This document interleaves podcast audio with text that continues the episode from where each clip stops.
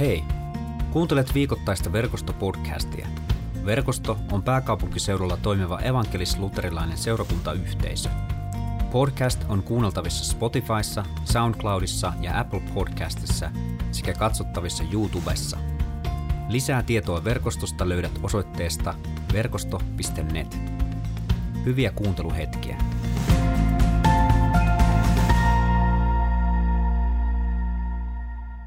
Te olette maan suola, mutta jos suola menettää makunsa, millä se saadaan suolaiseksi? Ei se kelpaa enää mihinkään. Se heitetään menemään ja ihmiset tallaavat sen jalkoihinsa. Te olette maailman valo. Ei kaupunki voi pysyä kätkössä, jos se on ylhäällä vuorella. Eikä lampua, kun se sytytetään, panna vakan alle, vaan lampun jalkaan. Siitä sen valo loistaa kaikille huoneessa oleville. Näin loistakoon teidänkin valonne ihmisille, jotta he näkisivät teidän hyvät tekonne ja ylistäisivät isänne, joka on taivaissa. Mulla oli eilen, eilen kaste ja, ja tota, tässä koronavuoden aikana on saanut kastaa monta, monta lasta. Ja täytyy sanoa, että se on ehkä pappina olemisen niin kuin yksi hienoimpia puolia. Pääsee juhlimaan uutta elämää ja, ja sitä, kun pieni lapsi liitetään Jumalan perheeseen. Siinä on myös sekin hyvä puoli, että pääsee syömään hyvää ruokaa. Ollaan nyt hetken rehellisiä. Tota, eilen, eilenkin oli, oli tota, semmoista ruokaa, missä mä katsoin, että, ja, että täällä on tämmöistä hir, hirven, hirvenlihaa, että onpas hienoa. Ja sitten kuulin, että tämä perheen isä oli itse ensimmäisen elämänsä ensimmäisen kaadon tehnyt ja sai tämän hirven sitten, minä sitä söin ja totesin, että erittäin maukasta. Ja sitten jälkiruoaksi oli, oli puolukka kakkua, johon hieman suhtaudun skeptisesti, koska en pidä puolukkoiden kirpeästä mausta. Mutta kuitenkin uskaltauduin maistamaan ja se oli erittäin hyvää ja hain sitten toisen kerran. Ainoa haaste tässä hyvässä ruoassa on se, että nämä papivaatteet alkaa mulla käymään pieneksi ja, ja tota, tässä on pian edessä edessä tota uuden takin osto, mutta onneksi toi, toi tota pääsiäinen ja paastokausi tulee tuohon väliin, niin mä toivon, että sillä saadaan vähän äh, jatkoaikaa sitten sille, että ei tarvitsisi uutta takkia ostaa. No on sen lisäksi, että nämä kasteet on hienoja, hienoja juttuja ja, ja muuta, mutta näihin, näihin kun pappina meet perheisiin ja, ja tapaat ihmisiä, niin siihen liittyy myös joskus vähän haasteita ja sanon, puhun siitä ihan kohta, mutta ensin mennään tästä evankeliumista pieni pätkä. Tämä, tämä on siis tota Jeesuksen, osa Jeesuksen vuorisaarnaa, joka Matteuksen evankeliumista löytyy. Ja, ja se on, tämä, on, tämä on ihan sieltä alkupäästä. Jeesus sanoo seuraajilleen, että, että te olette maan suola ja te olette maailman valo.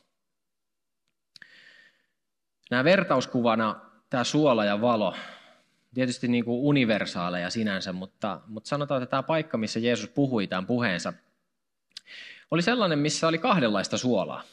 Oli semmoista suolaa, mikä, mitä tota, käytettiin ruokaan, ja sitten oli, oli semmoista suolaa, joka oli jostain syystä vähän tai semmoista vettynyttä tai semmoista niin kuin käyttökelvotonta ruokaa. Kaikki tiesi, että sitä suolaa ei oikein voi siihen käyttää. Ja, että se menee, sitä käytetään niin kuin että ei tämmöisillä liukkailla pinnoilla, ettei liukastu tai muuta, niin sitä käytettiin niin kuin enemmän semmoiseen, että sitä tallottiin. Ja, ja tämän suolan tehtävänä, sen hyvän suolan tehtävänä, oli, oli se, että ruoka säilyisi pidempään. Eli sen tehtävä oli säilyttää ruoka syömäkelpoisena. Sen tehtävä oli myöskin antaa hyvää makua. Jos sitä suolaa laittoi liikaa, niin sitten siitä ruoasta, ihan niin kuin tänäkin päivänä, jos sattuu menee niin, että vähän menee runsaasti suolaa, niin se on vähän, vähän, tota, on vähän liian suolasta. Jeesus puhuu valosta myös Johanneksen evankeliumissa luvussa kahdeksan sanoo, minä olen maailman valo, se joka seuraa minua, ei kulje pimeässä, vaan hänellä on elämän valo. Pietarikin puhuu sitten taas suolasta. Hän sanoi näin, että puhukaa aina ystävällisesti, kuitenkin sananne suolalla höystäen. Teidän on tiedettävä, miten kullekin vastaatte.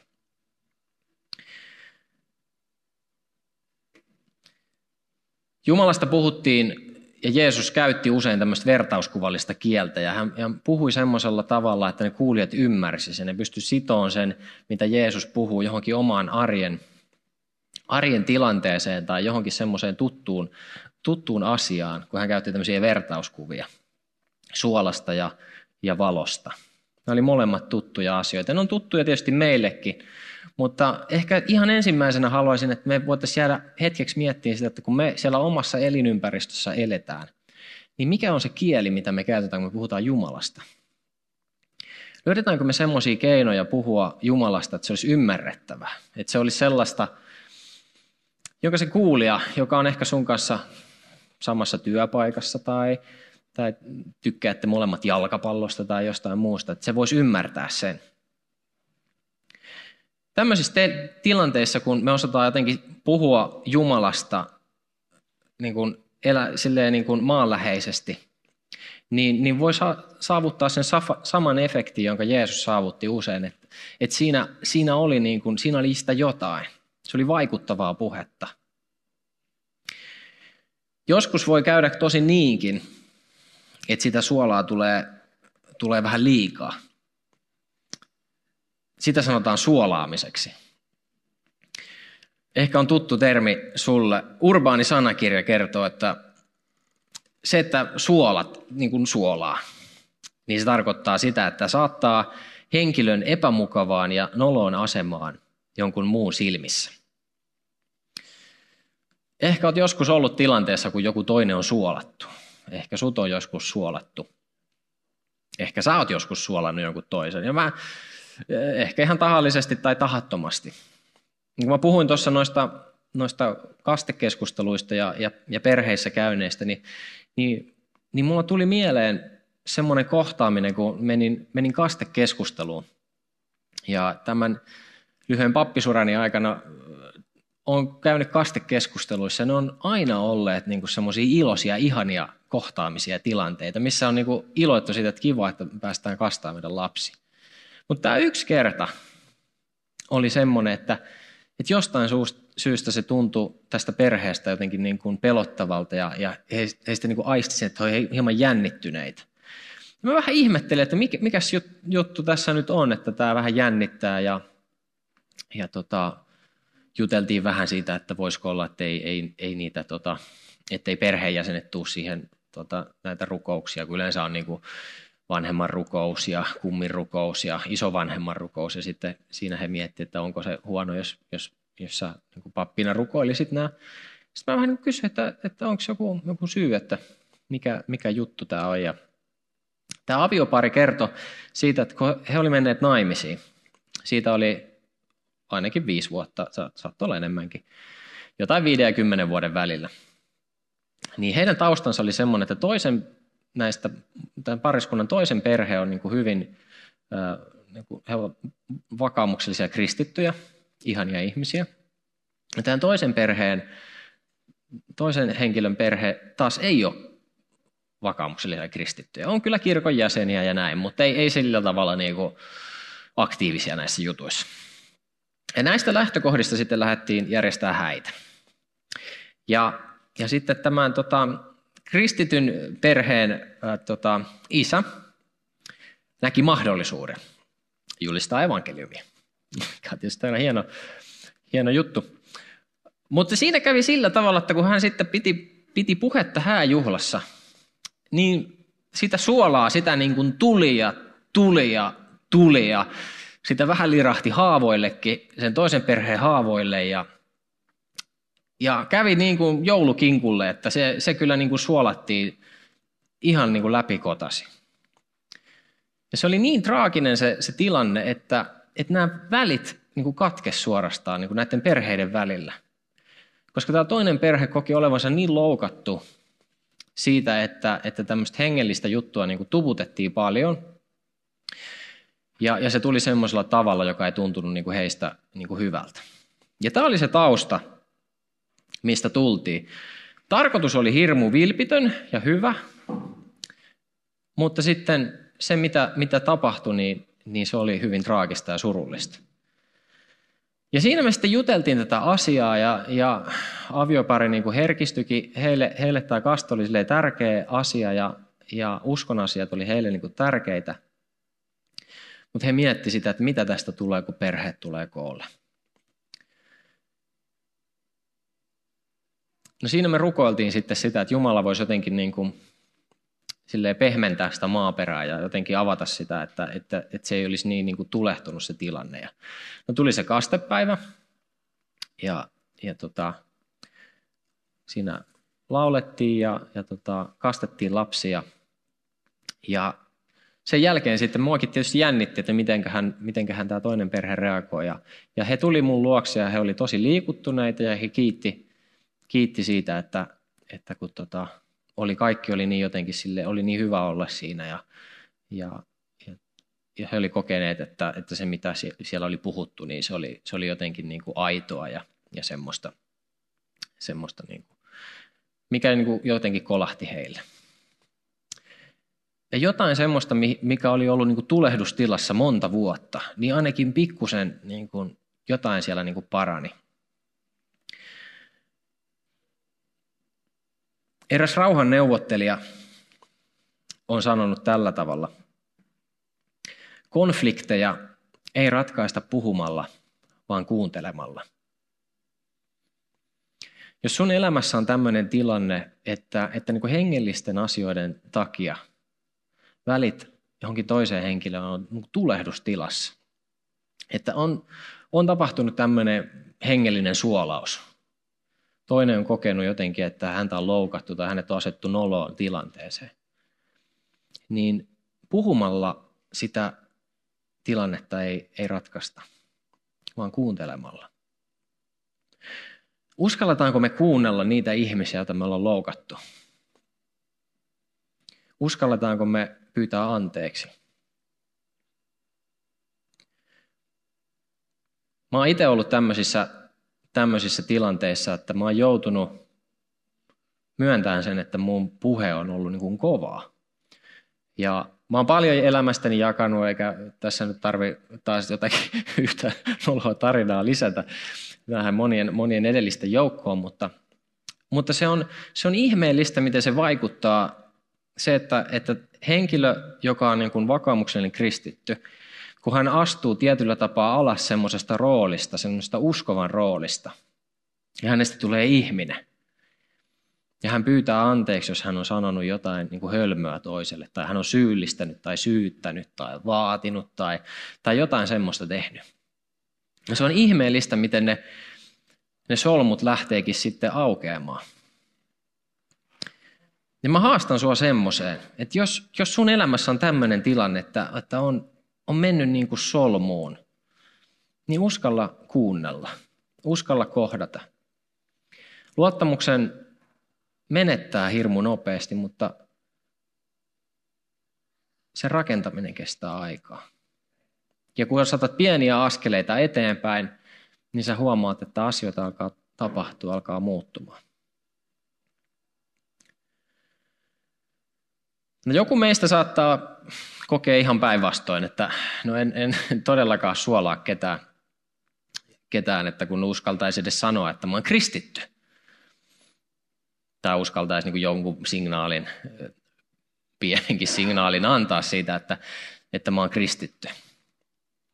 Ja, ja joku meistä saattaa aidosti kipuilla tämän asian kanssa, että, että kun työpaikalla ei vaikka työkaverit ei ei tiedä tai niiden kanssa uskalla jutella. Niillä on ihan erilaiset jutut ja, ja sitten ehkä itsekin joskus lähtee siihen mukaan ja, ja sitten voi siitä kokea jotain, että no niin, taas, taas mä tämmöisenä hölötin jotain. Ja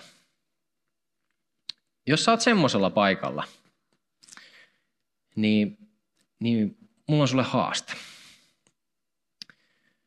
Nyt me nähdään tässä näitä valoja ympärillämme. Tässä on nyt neljä valoa tuossa edessä ja sitten täältä sivultakin pahtaa valoa. Ja noin on 300 wattisia Fresnel-valoja. En nyt muista niiden värilämpötilaa, mutta olisiko ne nyt jotain, arvataan 5000 kelviniä. No tuolla takana on sitten tuommoisia ledivaloja. Sieltä tulee tällä hetkellä sinistä väriä. Sieltä voisi tulla myöskin punaista, vihreää ja jotain näiden kolmen värin sekoitusta. Itse asiassa joku väri niistä taisi olla rikkikin, niin sitten se on ollut kiinteästi sininen tällä hetkellä. Sitten meillä on tässä näitä pieniä hehkulampuja. Tässä on aika paljon tätä valoa.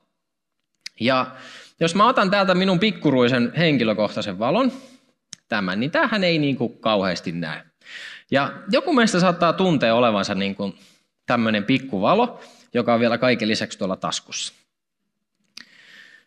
Jos sun tilanne on semmoinen, niin Janina mä pyydän, että pistätkö valot pois. No niin, nyt meiltä lähti vähän valoa pois. Tuolta vielä vähän näkyy, mutta nyt kun mä otan tämän valon tästä esiin, niin tähän loistaa vähän kirkkaampana. Ja vaikka nyt tässä nämä minun ystäväni hehkulamput Ikeasta niin vielä loistaa, niin tämä valo on oikeasti jo aika niin kuin käyttökelpoinen tämmöisessä pimeässä. Mä voin täältä esimerkiksi tutkia tuota Antin kitaraa. Katsoa täältä. Mä näen, että tämä on, tämä on Nazaretsissa tehty. Onpas pyhä kitara. On tosi Yhdysvalloissa, että ei tota nyt ihan kuitenkaan joku olisi ottanut tuon kitaran tuosta tiennyt, että se on Israelin Nazaretista. Tota, mutta jos sun ympärillä valo laskee, nyt voit laittaa Janina taas päälle se. Huikut tuli kirkasta. Vaikka sä kokisit olevasi tämmöinen pikkunen valo, ja sä olisit kaiken lisäksi vielä täällä taskussa, niin voisitko sä luottaa sen verran Jumalaan, että kun sun ympärillä valot alkaa laskemaan ja tulee niin kuin pimeitä hetkiä, että sä olisit silloin käytettävissä. Että sä uskaltaisit siinä hetkessä, kun joku vaikka sun työkaveri kertoo jostain tosi vaikeasta tilanteesta, missä hän on, niin se voisi vaikka sanoa, että, että tämä voi kuulostaa hassulta, mutta tota, että et sopiiko, että mä muistaisin sua rukouksi. Että mä rukoilisin sun puolesta, että nuo asiat vois korjaantua. Se voi tuntua tosi isolta ja vaikealtakin asialta, mutta mä oon itse nähnyt monien ihmisten elämässä sen, että, että vaikka ne on kokenut tosi olevansa jotenkin niin kuin mitättömän pieniä ja semmoisia pieniä taskulamppuja, niin tämmöiset ihmiset on ollut korvaamattoman arvokkaita niissä pimeissä hetkissä, kun kaikki valot on laitettu alas. Ja se sun yksi sana siitä vaikka, että sä rukoilet toisen puolesta. Tai vaikka semmoinen, että et, et kutsua seurakuntaan. Tai joku semmoinen niin kaunis ajatus, joku kaunis juttu liittyen usko, uskon asioihin. Niin sillä voi olla tosi ratkaiseva iso merkitys. Luottamuksen rakentaminen voi kestää aikaa, mutta kun tulee se hetki, että sä saat sen sun pikkusen valon tai sen pikkusen suolapurkin ottaa ja saat siihen sirottaa, niin se voi olla elämää kääntävä. Mä haluan kertoa tähän loppuun semmoisesta kohtaamisesta, tai oikeastaan siinä on sarjakohtaamisia. Siinä on jo ö, melkein kahden vuoden tämmöistä tota, tuttavuutta, joka on muuttunut hiljalleen ystävyydeksi. Ja tämä henkilö, siitä kun me tutustuttiin, hän oli hyvin vastainen kristinuskon asioita kohtaan. Ja me ollaan juteltu monia asioita ja hän on kokenut tämmöisiä suolaamisia aikaisemmin. Ja, mä oon opetellut kuuntelee häntä ja olen niin aidosti kiinnostunut hänen asioista ja, ja olenkin ollut ja on ollut kiva niin oppia tuntee tämä henkilö. Hänellä sattui sitten semmoinen juttu, että tuli niin kuin yllättävä ongelma, tosi iso haaste elämässä. Ja se yllätti hänet täysin. Ja voi sanoa, että, että, että se ongelma oli niin iso, että seuraavana päivänä niin, niin hän, olisi, hän olisi joutunut tosi pahaan pulaan. Itsestään riippumattomasta syystä. Ja näiden en tiedä minkä takia, mutta mutta eri, erinäis, joistakin syistä johtuen niin tota, hän, hän sitten päätti illalla rukoilla. Että Jumala, tämä oli hänen ensimmäinen rukouksensa, Jumala, jos sä olet siellä, niin auta tässä tilanteessa. Sitten hän meni vielä lupaamaan siinä, että jos sä autat, niin mä lupaan ottaa susta selvää. Tuli seuraava päivä ja se ongelma oli poistunut. No hän uskaltautui mulle tämän kertoon. Ja mä ensimmäisenä sanoin, että onneksi et luvannut mitään enempää. Että tota, raamattu kertoo niistä, jotka vähän lupas, lupaili vieläkin isompia juttuja, että, tuosta on hyvä lähteä liikkeelle. Mutta jotenkin niin kuin mielettömältä tuntuu se ajatus, että, että kun ei ole suolannut toista niin kuin väkisin näillä uskon asioilla, vaan luottanut siihen, että, että ihmisen elämässä tapahtuu jotain muutosta, jotain niin kuin sydämessä alkaa niin kuin tapahtumaan, niin hän ojentautuu Jumalan puoleen. Ja Jumala vielä vastaa tämmöisellä niin kuin merkillisellä tavalla. Ajattele, voisiko tämä henkilö olla joku sun lähellä oleva tyyppi, joka, jonka kanssa voi olla nyt tulehtunut tilanne? Voisiko tämä tapahtua vaikka vuoden kahden päästä jonkun ihmisen elämässä? Tämä tilanne on kesken, ei, hän ole, ei ole vielä niin kuin muuttunut asiat, mutta, mutta luotetaanko me siihen, että Jumala voi meitä käyttää, meitä pieniä taskulamppuja siellä, missä me ollaan. Vaikka meissä ei olisi tätä valotehoa, ja joskus on ihan hyvä, että ei olekaan. Meinaa mä en näe esimerkiksi mitään, mitä te siellä teette. Nämä on niin kirkkaita nämä lamput. Ei meidän tarvi olla näin kirkkaita.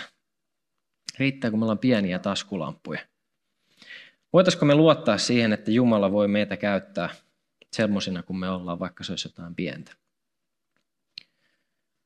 Loppuun haluan lukea sananlaskujen kirjasta luvusta 3, jakeet 3-5. Älä unohda laupeutta, älä uskollisuutta. Kiedonne kaulaasi, kirjoita sydämesi tauluun, niin että saat, niin saat rakkautta ja kiitosta sekä Jumalalta että ihmisiltä. Älä jätä elämääsi oman ymmärryksesi varaan, vaan turvaa koko sydämestäsi Herraan. Rukoilla. Kiitos rakas taivaallinen Isä siitä, mitä olet tehnyt meidän elämässä.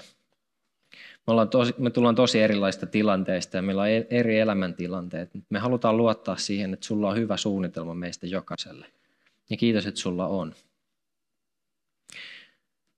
Mä rukoilen sitä, että anna meille luottamusta siihen, että, että sä voit meitä käyttää, vaikka me oltaisiin eri värisiä lamppuja, vaikka me oltaisiin eri kokoisia suolasirottimia. Vaikka joskus meidän lamput olisi ihan palanut.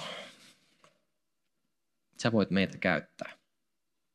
Mä rukoilen sitä, että, että Jeesus, anna meille rohkeutta kulkea niissä ympäristöissä, niissä ihmissuhteissa, missä me ollaan. Anna meille rohkeutta kulkea siellä rukoillen, että sä johdatat keskusteluja, sä johdatat tilanteita ja, ja sä autat niitä ihmisiä, jotka on meille rakkaita. Anna anteeksi meille se, että me ollaan joskus suolattu joku meidän lähimmäinen, että me ollaan nolattu hänet, me ollaan ehkä liikaa tyrkytetty hengellisiä asioita. Ja anna myös anteeksi niille, jotka on meille tyrkyttänyt jotain omaa juttua ja, ja se on jättänyt meihin jäljen. Mä pyydän Jeesus, että, että sä voit parantaa niitä haavoja ja sä voit parantaa niitä tulehtuneita ihmissuhteita, mitä, mitä näistä tilanteista on tullut.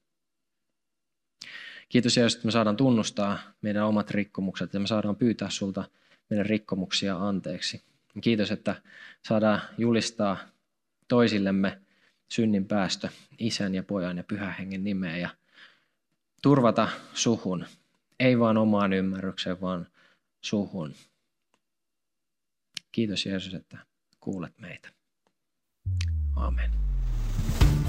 Kiitos kun kuuntelit verkostopodcastia. Seuraa verkostoa somessa ja osallistu verkoston online Jumalan palvelukseen. Suorana sunnuntaisin kello 17.00 osoitteessa verkosto.net.